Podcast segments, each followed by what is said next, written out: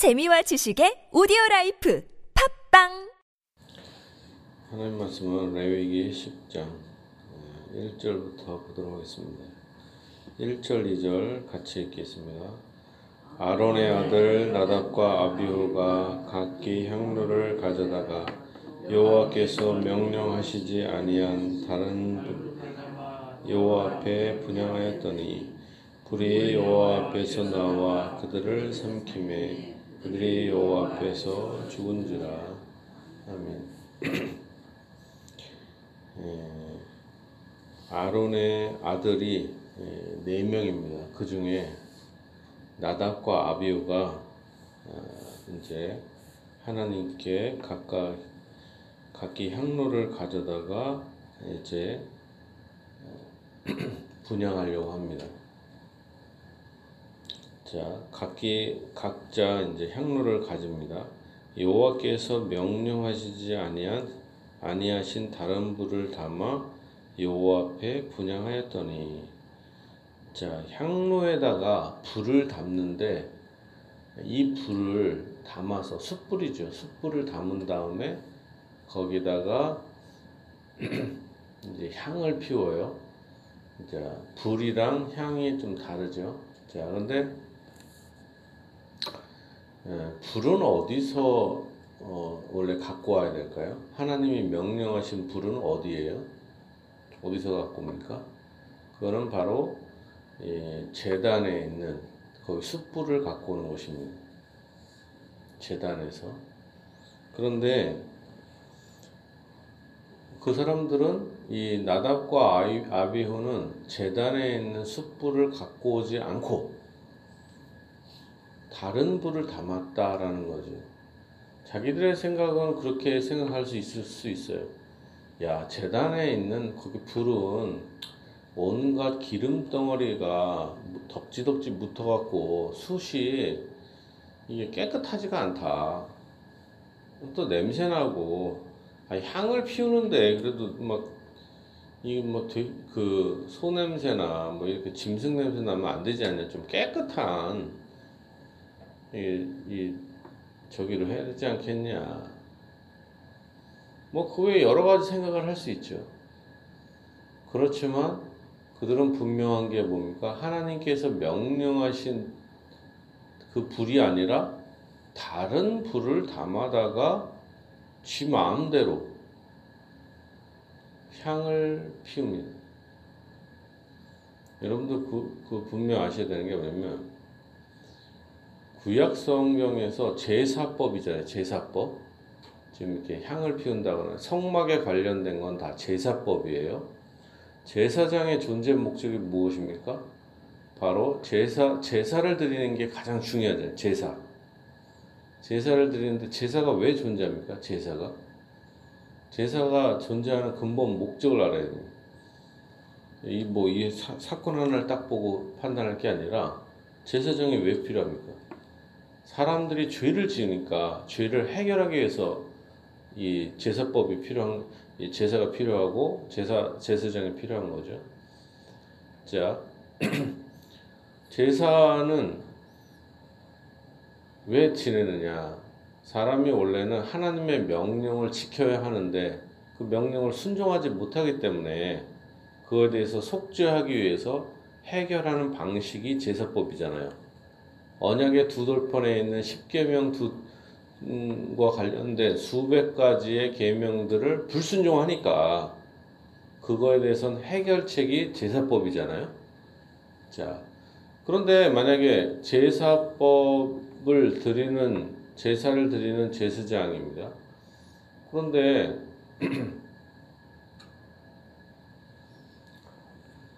우리 죄를 속하기 위한 방법이 제사인데 제사를 멸시하거나 잘못된 제사를 드리면 어떻게 되겠습니까? 하나님을 모독하는 거잖아요. 모독하는 겁니다. 자, 부모님이나 선생님이 아이들에게 아이들이 뭘 잘못을 했습니다. 그러면 벌을 내려요. 벌. 벌을 내리는데 그거에 대해서 불성실하게 하고 그럼 어떻게 됩니까? 더 맞게 되겠죠. 벌을 내리면은 그 못한 거에 대해서 벌을 내린 거 아닙니까? 근데 그거에 대해서 희롱하고 웃고 막 그러면 어떻게 돼요? 이제 난리가 나는 거죠. 벌을 하나님의 그 뜻을 더 멸시하는 해결하는 방식이 이거는 이거 난리 나는 거예요. 마찬가지로 제사법은 하나님의 심판과 벌에 대한 해결책이라는 거예요. 나의 죄 대신에 짐승을 죽이는 거 아닙니까? 형벌이란 말이에요. 형벌. 제사법을 간만에 보니까. 근데 형 이거를 지 마음대로 하면은 황당무계한 거죠. 영어 점수가 50점 맞아갖고 야 너 영어 단어 100번 써라. 뭐 예를 들면 그랬어요. 아니면은 한 페이지에 가득 써라. 했는데 집에 딱 부모님이 와서 딱 와보니까 영어를 한 장을 다 한 게 아니라 수학을 공부해놨다고 한 장을 다 내밀어요. 그럼 황당무계하죠. 그리고 그 다음날 왔더니 또 국어를 잔뜩 해갖고 오고 그 다음날 사회. 그럼 이거 뭐예요? 더 성질을 더 돋구는 거 아닙니까? 이 뭐하는 짓이냐? 제사법은 하나님의 뜻대로 하나님의 방식대로 해결하는 방법이에요. 근데 자기 마음대로 이게 하면은 하나님은 야 너 정신이 갸륵하구나 훌륭하다 이런 게 아니라 이 거기 제사법을 제사법을 건드리면 불순종하면 용서가 거의 불가능해요. 물론 굳이 잘 몰라서 실수한다거나 이건 또 다른 제사로 해결돼요 이게. 근데 제사를 자체를 멸시한다거나 지 마음대로 하면 하나님의 진노가 나타납니다. 그래서 여기서 보니까 여호와께서 명령하시지 아니하신 다른 불을 담아다가 여호와 앞에 분양합니다. 자기 나름대로는 자기 생각대로 향을 피워요. 그렇지만 하나님은 어떻게 하십니까? 불이 여호와 앞에서 나와 그들을 삼킴해 그들이 여호와 앞에서 죽은지라. 향은 향 피운다는 건 뭐냐면 기도한다는 의미입니다. 기도. 근데 기도하다가 죽은 거 아닙니까? 성소, 지성, 자, 마당이 있고 성막에 마당, 그 다음에 성소, 지성소 이렇게 구성되어 있어요. 자 그러면은 방으로 한다면 그거죠. 집으로 한다면 마당이 있고 그 다음에 마루가 있고 그 다음에 안방 이렇게 구성되어 있잖아요. 우리가 마루 또는 거실. 자 마당, 거실 요즘은 마루가 거의 없으니까 마당, 거실, 안방 이렇게 돼 있단 말이에요. 근데 지금 죽은 장소는 어디냐? 분양하는 곳은 이 거실입니다. 거실과 같은 이, 이 성소죠. 성소에서 불타서 죽은 것입니다. 하나님께서 죽여도 그냥 가볍게 죽은 게 아니라 하나님의 진노가 나타나서 불이 와서 이 두 그것도 일반 뭐 아무것도 아닌 사람이 아니라 두 사람 뭐야? 대제사장 아닙니까? 대제사장을 불태워서 죽입니다. 모세가 아론에게 이르되 이는 여호와의 말씀이라 이르시기를 나는 나를 가까이 하는 자 중에서 내 거룩함을 나타내겠고 온 백성 앞에서 내 영광을 나타내리라 하셨느니라 아론이 잠잠하니 모세가 아론의 삼촌 우시엘의 아들 미사엘과 엘사반을 불러 그들에게 이르되 나와 너희 형제들 성소 앞에서 진영 밖으로 메고 나가라 하며 이제 죽은 두 명을 끌어내는 겁니다. 그들이 나와 모세가 말한 대로 그들을 옷 입은 채 진영 밖으로 떼어내니 모세가 아론과 그의 아들 엘르아살과 이단말에게 이르되 자 아들이 이제 두 명이 남았습니다. 아론의 아들 두 명은 엘리아살과 이단말입니다. 이단말에게 이르되 너희는 머리를 풀거나 옷을 찢지 말라. 그래야 너희가 죽음을 면하고 여호와의 진노가 온 회중에게 미침을 면하라, 면하게 하라. 오직 너희 형제 이스라엘 온 족속은 여호와께서 치신 불로 말미암아 슬퍼할 것이니라. 개인적으로 슬퍼하지 말고 오히려 하나님의 진노가 미친 거에 대해서 예, 슬퍼해라. 좀 다른 거죠. 여호와의 관유가 너에게 있은즉 너희는 회막문에 나가지 마라 말라 그리하면 죽음을 면하리라. 그들이 모세의 말대로 하니라. 여호와께서 아론에게 말씀하여 이르시되 너와 네 자손들이 회막에 들어갈 때에는 독, 포도주나 독주를 마시지 말라. 그리하여 너희 죽음을 면하라. 이는 너희 대대로 지킬 영원, 영영한 규례라. 어쩌면은 이 나답과 아비우가 이 포도주와 독주를 먹고 이렇게 다른 하나님이 명령하시지 않은 다른 물을 담았을 수도 있어요. 술김에 뭐 이 본문을 추정하는 겁니다. 반드시 그런 건 아니겠죠. 그렇지만 하여간 뭐 술을 먹어서 그런 것보다는 하여간 핵심이 뭡니까? 하나님께서 명령하시지 않은 다른 불을 담아다가 드린 것입니다. 자, 그리하여야 너희가 거룩하고 속된 것을 분별하며 부정하고 정한 것을 분별하고 또 나 여호와가 모세를 통하여 모든 규례를 이스라엘 자손에게 가르치리라. 물론 모든 사람들은 자, 일반 백성들은 포도주나 독주를 마실 수가 있어요. 먹는 게 죄가 아니었습니다. 그런데 이 대제사장은 대제사장은 평소에는 마실 수가 있어요. 평소에는. 그런데 회막에 제사를 하러 들어갈 때는 안 된다라는 겁니다. 자, 12절입니다. 모세가 아론과 그 남은 아들 엘라살에게 와 이단말에게 이르되 여호와께 드린 화제물 중 소재에 남은 것은 지극히 거룩하니 너희는 그것을 취하여 누룩을 넣지 말고 제단 곁에서 먹되 이는 여호와의 화제물 중 네 소득과 네 아들들의 소득인즉 너희는 그것을 거룩한 곳에서 먹으라. 내가 명령을 받았느니라. 자, 하나님께 드리는 소재 중에서 어, 소재를 그들이 먹는다라는 거죠. 뭐 떡이라든가 이런 네, 곡식을 먹죠. 한 움큼은 하나님께 드리고 나머지 곡식을 먹는 것입니다. 흔든 가슴과 들어올린 뒷다리는 자 요제 하나님께 흔들어서 드리는 거 있잖아요. 흔들어서 드리는 제사를 요제라고 하는데 여기서 흔들어 드리는 것은 예, 뒷다리와 가슴입니다. 이것은 제사장들의 소유물이다라는 거죠. 흔든 가슴과 들어올린 뒷다리는 너와 네 자녀가 너와 함께 정결한 곳에서 먹을지니 이는 이스라엘 자손의 화목제물 중에서 네 소득과 네 아들들의 소득으로 주신 것임이니라. 그 들어올린 뒷다리와 흔든 가슴을 화제물의 기름과 함께 가져다가 여호와 앞에 흔들어 요제를 삼을지니 이는 여호와의 명령대로 너와 네 자손의 영영한 소득이니라. 하나님께 드리는 제사이지만 흔들어서 드리고 태우지는 않는다. 그래서 흔, 흔들어 드리는 요제입니다. 모세가 속죄제 드린 염소를 찾은즉 이미 불살랐는지라 그가 아론의 남은 아들 엘라살과 이단말에게 노아에 이르되 이 속죄제물은 지극히 거룩하거늘 너희가 어찌하여 거룩한 곳에서 먹지 아니하였느냐 예, 속죄제물로 드린 것 중에서 염소는 먹을 수 먹어야 되는데 먹지 않고 있어요. 이는 너희로 회중의 죄를 담당하여 그들을 위하여 여호와 앞에 속죄하게 하려고 너에게 주신 것이니라. 그 피는 성소에 들여오지 아니한 것이었으니 그 제물은 너희가 내가 어, 너희가 내가 명령한 대로 거룩한 곳에서 먹었어야 했을 것이니라.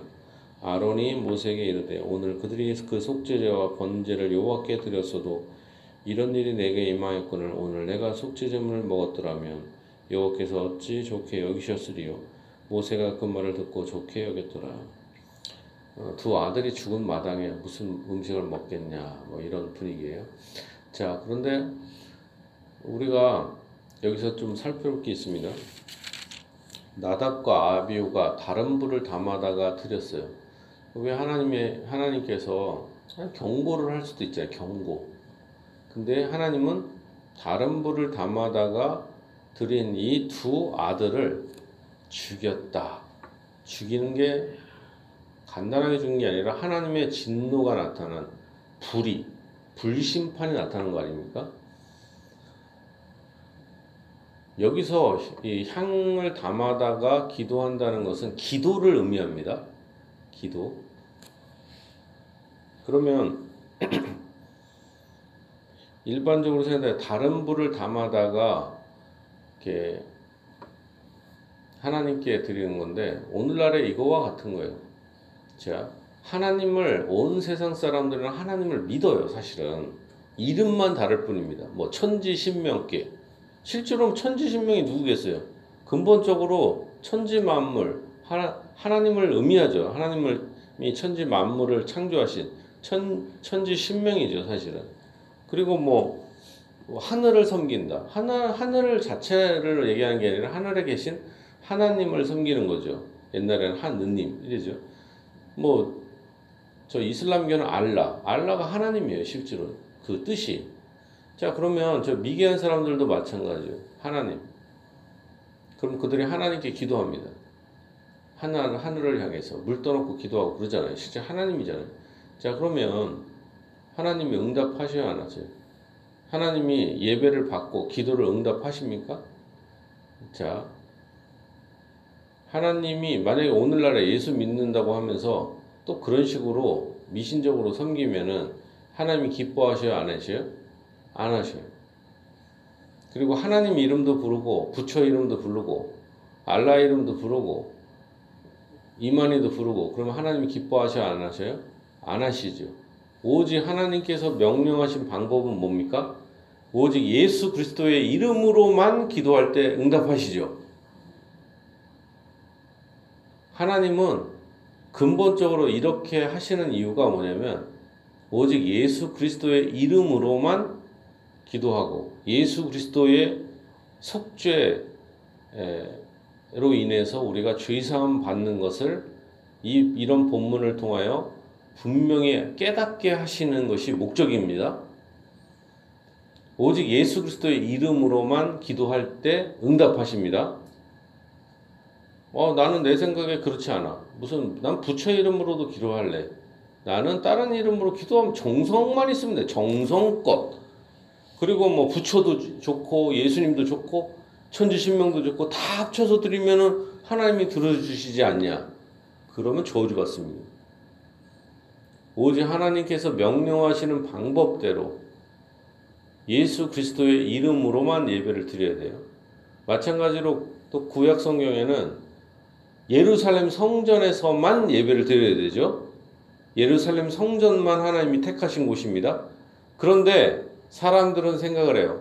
아니 예루살렘 성전에만 하나님이 거하시냐? 다른 데도 있으니까 예루살렘 성전에서도 예배 드리고 또 다른 산에서도 예배 드리자. 그래서 다른 산에다가도 또 뭔가 재단 같은 걸 만들어요. 그래서 예배를 드립니다. 그걸 뭐라고 합니까? 산당이라고 하는 거예요. 산당.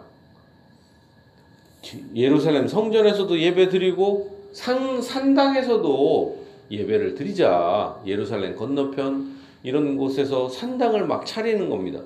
예배를 드려요. 하나님의 예배를 받아야 안 받아요? 안 받고 오히려 저주하십니다. 하나님의 방법대로 드려야 하나님이 축복하시는 거예요. 그래서 유다 왕들이 축복받은 왕, 하나님께 복받은 왕, 순종하는 왕들은 뭐예요? 예루살렘 성전에서만 예배를 드리고 나머지 이 산당들을 다 제거하는 게 위대한 왕인 거예요. 산당들을 제거했냐 안 했느냐? 아, 우리는 뭐 성전에서도 예배드리고 그런 데서도 예배드리면 복 받지 않냐?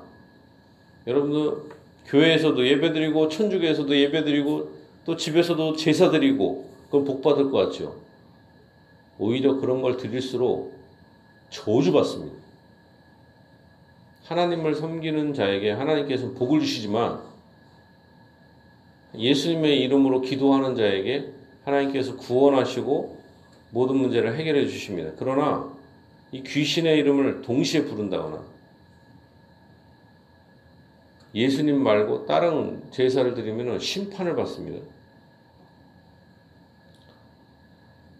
나답과 아베우가 하나님의 심판을 받아서 어때요? 불타서 죽은 것은 바로 오늘날에 예수님의 이름으로만 예배 드리는 것을 명령하시고 또 예수님의 이름으로만 축복받기를 원하시기 때문에 이런 것입니다. 나중에 또 보겠지만 여기서 다른 사람은 축복받은 사람이 있어요. 똑같이 향을 피워서 이 향로를 들고 이렇게 예배를 드리다가 기도하다가 복 받은 사람이 있습니다. 누굴까요? 어떤 사람은 불타서 죽지만 다른 사람은 여기서 축복을 받아요. 누굴까요? 세례 요한의 아버지는 경건한 마음으로 여기서 향을 피우다가 바로 천사를 만납니다. 그리고 하나님께서 축복을 해주셔서 가장 선지자 중에 가장 위대한 선지자 예수님 앞서 태어난 위대한 사람이 내 아버지가 되는 축복을 얻게 됩니다. 그 사람이 누구예요? 바로 세례 요한의 아버지입니다. 그러니까 여러분들도 뭐예요? 진실로 다른 것보다 오직 예수님의 이름으로 기도하고 부르짖으면 하나님께서 축복을 베풀어 주십니다. 진실로 이런 축복이 여러분의 인생에 넘치기를 예수님 이름으로 축복합니다. Thank you.